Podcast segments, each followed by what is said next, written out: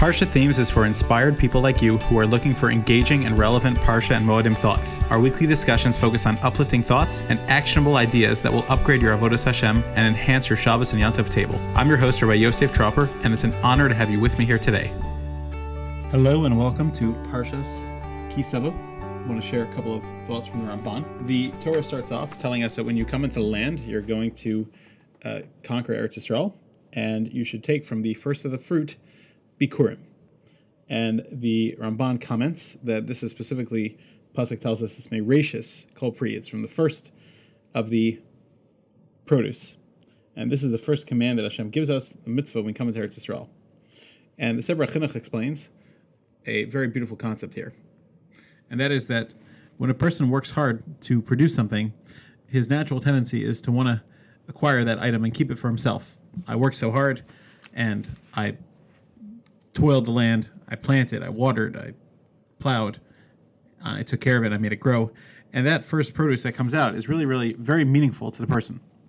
And what Hashem wants is that Hashem wants us to take that meaningful produce that means so much to us and to dedicate it to Hashem. And this is such an important lesson in life because Hashem wants to perfect us and Hashem wants to work on our midos.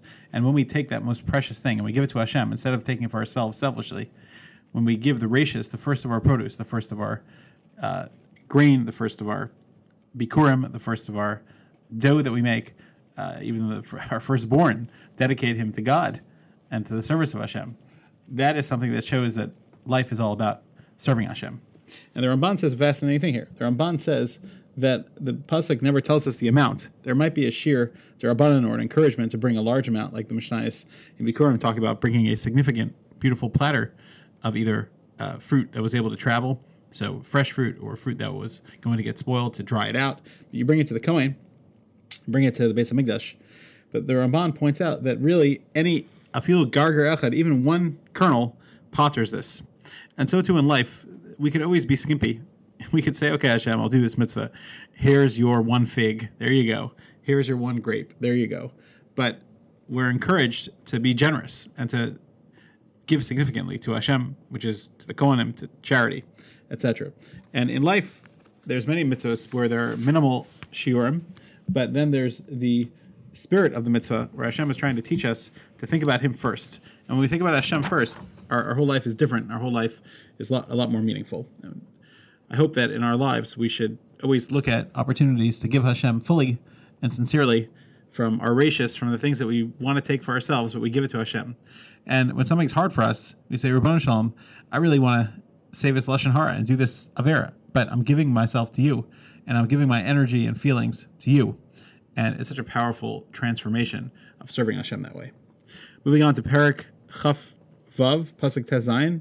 So it says, Hayom Hazeh Hashem Elokecha Metzavcha La'asos. Today Hashem is commanding you to do things. So at this point, the Ramban points out that Moshe explained the entire Torah to the Jews again and reiterated everything and he explained all the mitzvos, answered all their questions, and he wanted to leave them with a message that even though we reviewed the Torah, we heard it once, you heard it again, but it should be Hayom Hazeh. It should always be fresh in your minds. It should always be new, because when something is fresh and new, you are always excited about it. And the Gemara in Eruvin says that the Torah is compared to a mother nursing, because the baby, whenever he turns to his mother to nurse, that naturally uh, creates a natural reaction in the mother, but she is able to produce milk as long as she's healthy and nourished. And so, so too, Torah, whenever we turn towards Torah to nurse, the Rebbe Shalom will allow us to find things. And in Breku Mikem, Chazal tell us that if a Torah feels empty, if the learning feels empty and not meaningful, then it is from us, it is our not studying it properly that is making it that way. The Ramban concludes his comment that every time the Torah tells us uh, an expression of a shamarta v'asisa. You should follow the mitzvos. That those expressions. So he explained. He already explained this in Parshas Veschanan, where we have those psukim in Shema. But basically, he explains that what is lave and nefesh. So lave means your emotions. You should serve Hashem with your emotions, and nefesh means with your brain. And there are other mafarshim that say other things in other contexts, but it's just very fascinating that we have both. And the Rebbe Shalom wants us to use both in our service of Him. That we should use our emotions to serve Hashem and to connect with Hashem, and we should also use our brains and uh, and be able to connect with Hashem.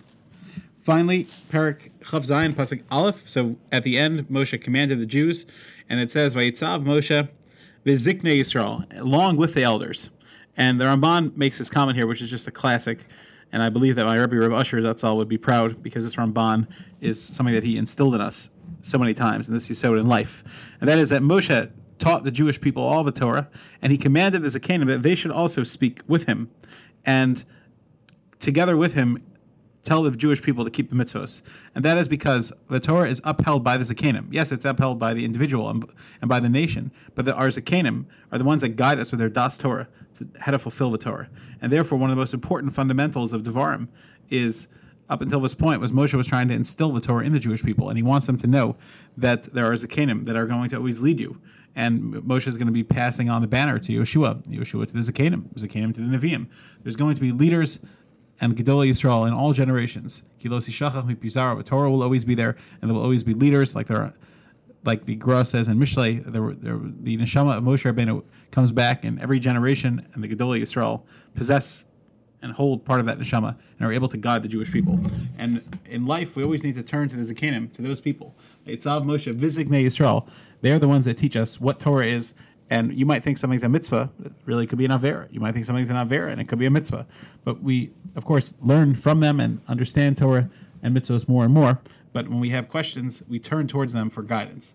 And that is the biggest yisod in life, to always be close with Gedolim and live our lives with the Gedolim, following their advice, listening to them, being accountable to them. It would be Zoche to have an uplifting life where we are giving bikurim to Hashem and saying, Hashem, this is hard for me, but I'm giving it to you and I'm dedicating it to you generously. It would be Zocha to have a life filled with connection to Hashem, serving Him with our heart and our mind, and Zocha to always be accountable to Gedolei Yisrael and to get their counsel and advice and live a life of Torah and mitzvahs. Thanks for joining us. For more Torah content and to make sure you never miss an episode, don't forget to subscribe and visit us at parshathemes.com.